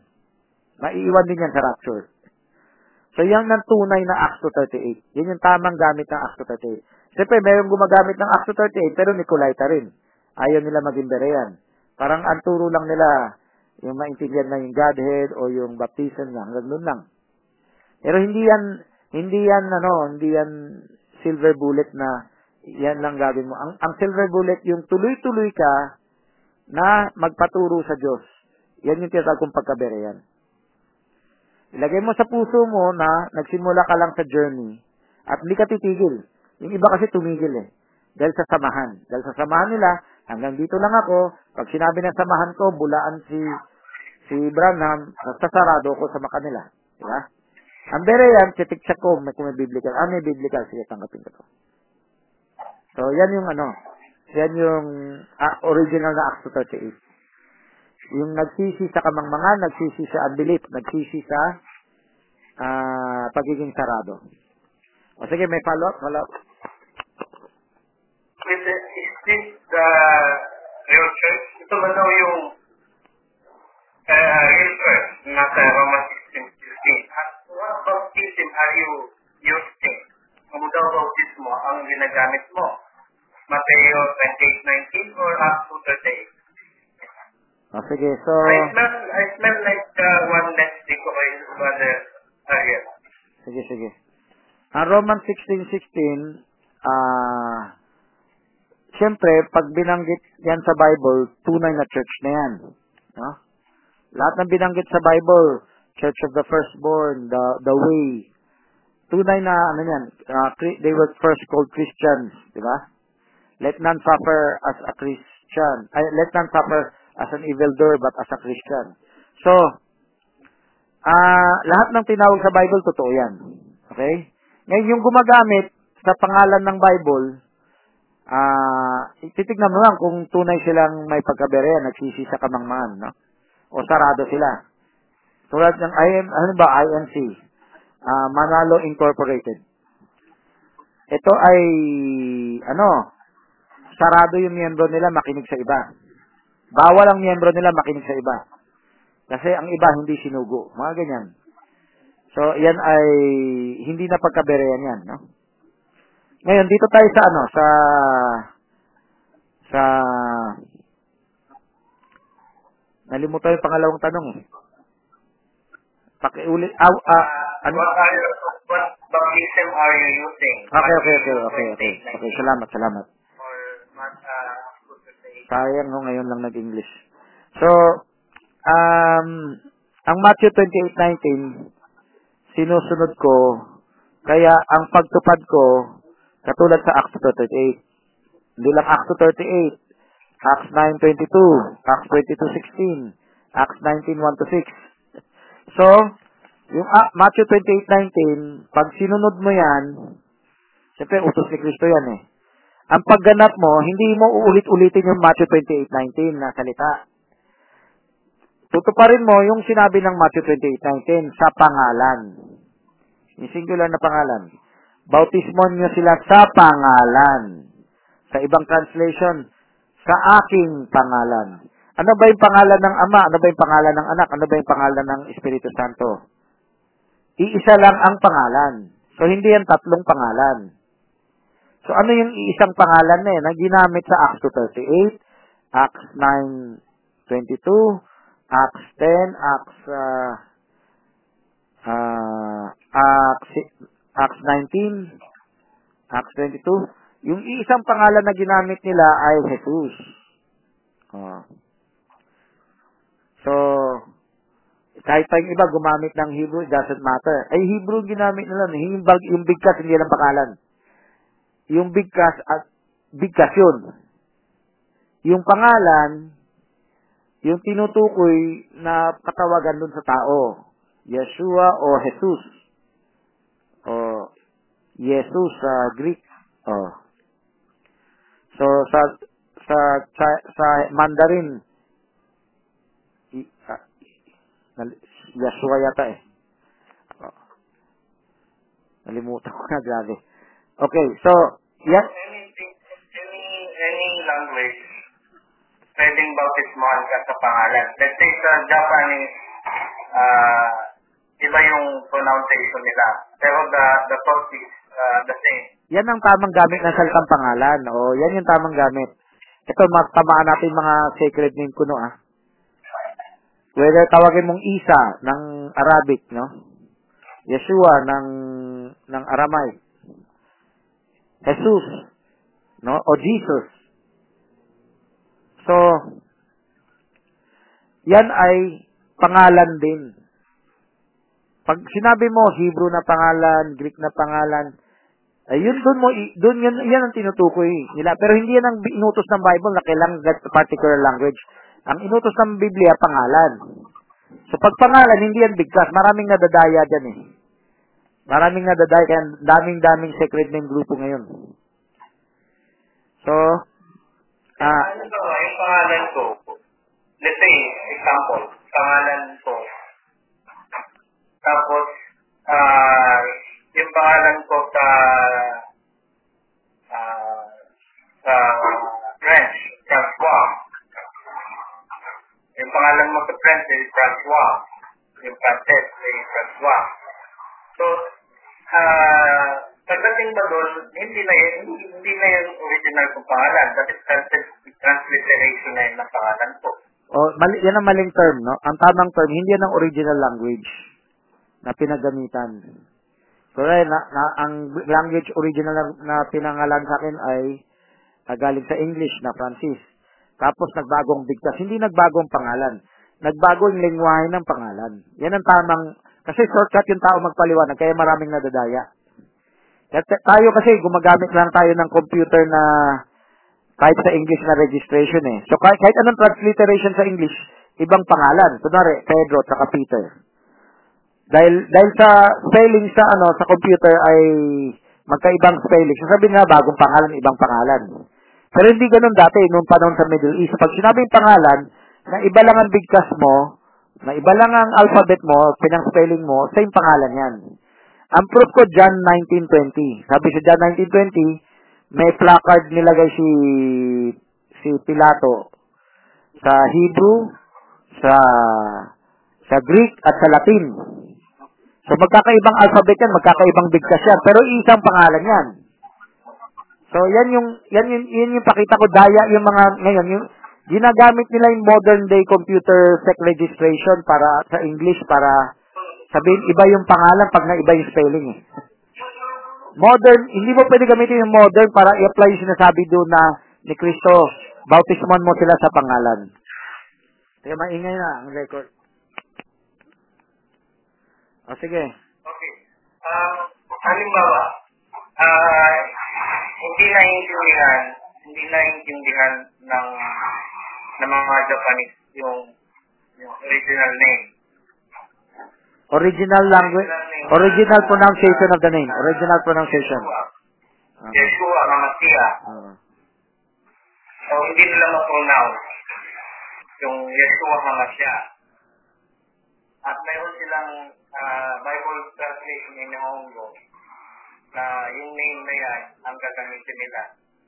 Dapat na gamitin nila yon. Balik-balik kasi Diyos ang may gawa ng mga wika ng tao. Meron nga sa Biblia yan eh. Sabi doon sa Biblia, alam namin darating ang Mesiyas, tapos translate ni, ininterpret ni Juan, no? Ang ibig sabihin, Kristo. Bakit ininterpret ni Juan? Kasi ang nagbabasa niyan, mga Grego.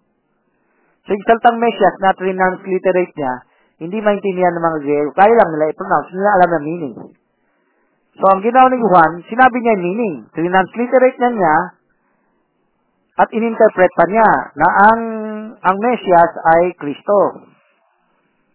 So, sa, sa Nihongo, whether translate mo by transliteration, translate mo by by interpretation, parehong tama. Yan, hindi kasalanan sa Bible yan. Hindi kasalanan sa Diyos yan.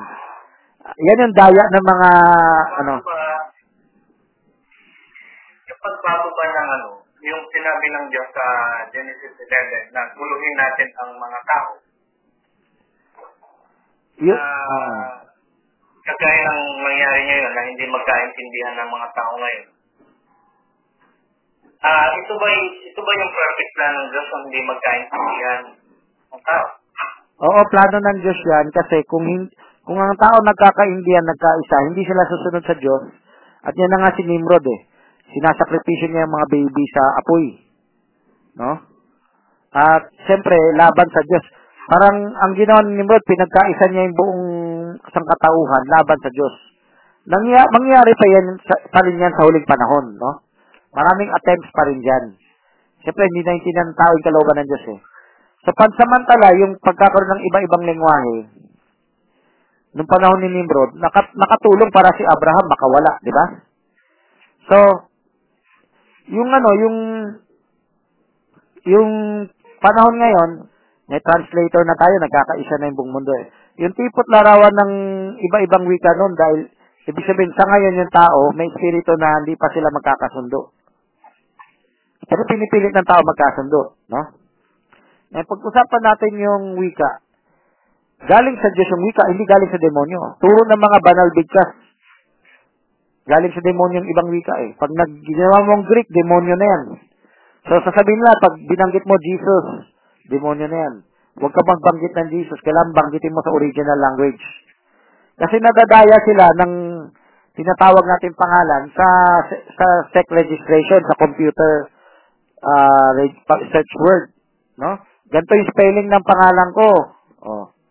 Pag yung Peter, ginawa mong Pedro, hindi ko na yan pangalan. Oh. Hindi yan ganun nung panahon ni Kristo, nung panahon ni Pilato. Panahon lang yan ngayon dahil may English na search tayo sa computer. So, hindi mo pwede gamitin yung bagong panahon para i-apply yan sa Bible. Bakit? Pag napunta pa ako sa sa sa France, yung, yung pangalan ko, hindi na ano. Oh, di ba? So, naging daya yan sa panahon ngayon. Yung, yung banal bigkas. Pangalan daw ay eh, kung ano yung original na spelling mo sa English. Hindi yan ang original na meaning ng pangalan. Yan yung makabagong connotation nila sa pangalan. Pero ang tamang tawag dyan, sa, ipangalan sa wikang ganyan. Oh. Okay. Sige, tanong pa. Next, uh, isang tanong pa kung yung brother Ariel. Sabi niya, anong samahan o fellowship po ang maliligtas? Wait lang ha, Balpanjis. Sa mga bagong pasok dito, sa yung brother Grace, Pastor Baler, brother Martin, and Brother Albert, you are free to ask. Ngayon, nag-record lang si Brother Francis sa mga gusto magtanong pa niya.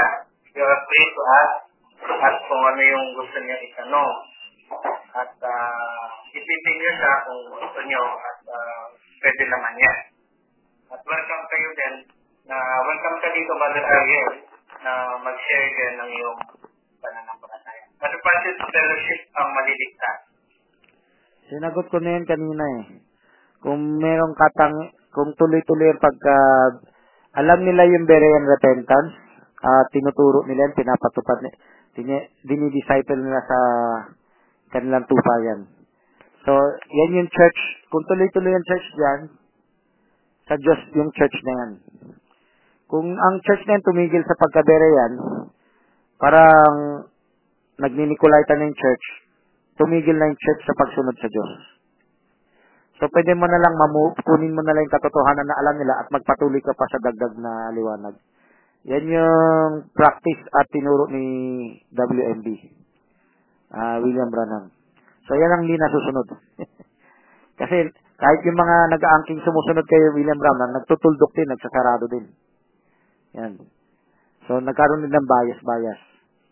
So, yung tunay na sumusunod sa propeta, W M B, is, ano, um, maglalakad sa liwanag. Hindi sila pakukulong. Pag naging Nicolaita ang kanilang church, magpapatuloy sila sa pagka-Berean. Hindi sila titigil. Oh. Tutulong sila sa church na may pagka-Berean. Kasi ang Nicolaita church, pag tinulungan mo, tumutulong ka sa pagsasarad ng isip ng mga tao. Yan. Okay. Yan lang po. Sige, tuloy tayo. Natin yung ating, uh, ano, so, kahit saan pangalan o uh, lang, kahit anong lingwahe gamitin sa bautismo, yan yung, yan yung tama. Yung pa- pangalan ni Jesus, ha? Yung kay Jesus. Yung mga nag- hindi lang kahit anong pangalan, ayusin natin term natin. Kahit anong wika, yung pangalan ni Jesus, mabautismo sa'yo, pwede yan.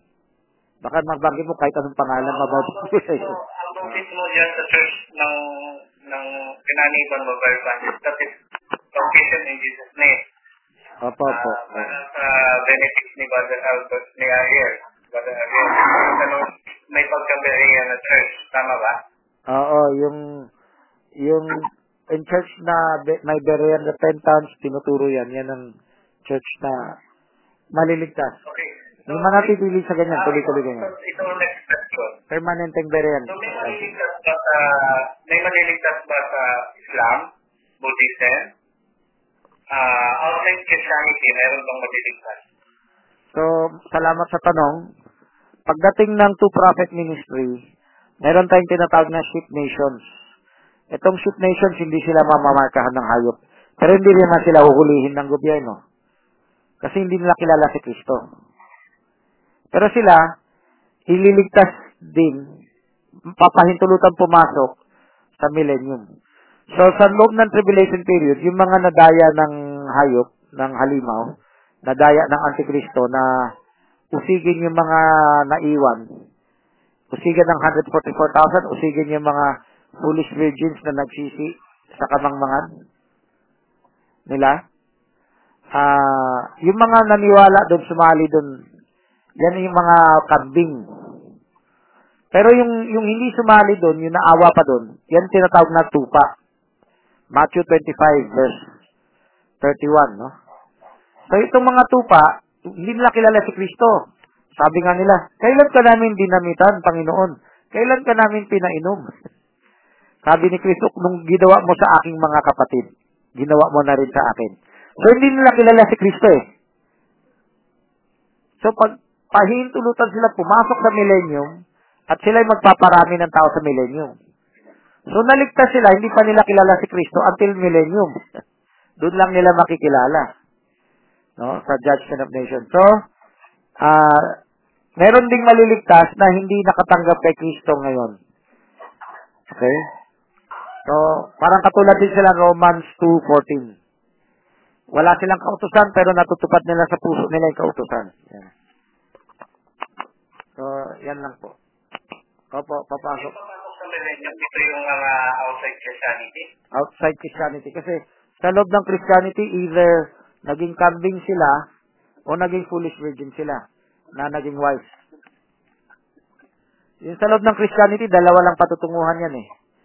Ah, madadaya sila ng pseudo-Christian na hayop, o Antikristo, o magsisisi sila sa pagiging foolish nila at magiging ma, magpa, ibibigay din nila buhay nila. Alam nila yung mensahe, alam nila na iwan sila sa rapture, alam nila may mensahe sa tribulation na pag tinayuan mo, buhay mong kapalit. Oh. So yung yung okay, sige sige tanong. Uh, what is the what is Six Nations na sinasabi po ninyo, ano yung daw yun? Saka at sino yung two witness? Sinabi mo tayo. Yung Six Nations, wala pang nabanggit na Six Nations sa record na to. Pero ang Six Nations, yan yung lulusok sa Israel sa Ezekiel thirty-eight thirty-nine. Bago mag-start ang tribulation period. Para, yan yung pagkakataon para yung Papa gumawa ng peace covenant sa lahat ng bansa. Simula ng two, ng tribulation period, seven years. Ang two witnesses, sisimula na rin yan pag, pag-sign ng peace covenant ng Papa sa Roma. Sa mga bansa. Para sa pagtigil ng giyera ng Six Nations laban sa Israel. Yan. So, ang two witnesses, yan yung, sila yung huling mga mensahero ng Diyos na pang malawakan sa buong mundo at sa Israel. So, yung nabanggit niya sa Karaya four, nabanggit niya sa Malakay four. Yan. Nabanggit sa Revelation eleven. Yan. So, sila yung, sila rin yung magpaparealize sa mga foolish virgin na iwan na sila sa rapture. Ha? So, yung hindi nagsisi sa... Oh, sige. Paano ma-realize? Paano ma-realize ng mga naiwan sa rapture? Yung sinabi niya ni Kristo na pinainom mo ko nung nahuwa ko at uh, pinakain mo ko. Nagutom ako. So, paano ma-realize ng mga outside Christianity like Hindu, Islam, or ibang agnostic? Bud- agnostic o Buddhist o deist, yan. Oo. Oh. Oh. Ha? Ano, uh, na-realize siya? Hindi, maki- ma-realize, na-realize na dahil bumaba na si Kristo eh. Pero nung pinapakain nila, tinutulungan nila yung mga in- inuusig, hindi nila alam yun. Kaya, nagagawa lang nila because of Romans two fourteen, the law in their hearts. Diba? Hindi nila alam yung kautusan, pero alam nila by conviction, ito yung tamang gawin eh. So, hindi nila, hindi nila alam yun until dumating si Kristo. Until piniliwanag sa kanila. So, nung tino, ginagawa nila, hindi nila alam yun. Hindi nila na-realize yun. Ginagawa nila. Yun. Kaya sa millennium, may mga heavens na tinuturuan. O, oh, ibig sabihin daw ba, after rapture, may second chance ba? After? During that revelation period, after the rapture, uh, after the rapture, hindi yan second, at susabay, talahat tayo may second chance, so kahit dito sa lupa, panahon natin yan.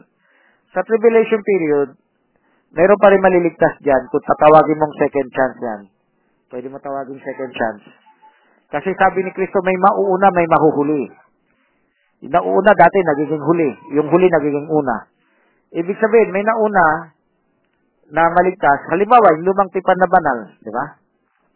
So, may mga nauna, may nahuli, may naiwan sa rapture, at pupugutan ng ulo para maligtas. Revelation twenty verse four. Okay? Revelation uh, twelve eleven. Revelation seven verse nine to fourteen. Yan. Okay, so... Uh, lahat tayo may second chances. Hindi lang natin napapansin. Lahat tayo may chance. Lahat ng mga buhay ngayon, may chance sila maging Berean kung Nicolaita ang kinagisnan nila. Ha? So, yun. Okay. So, mer- meron pang tanong?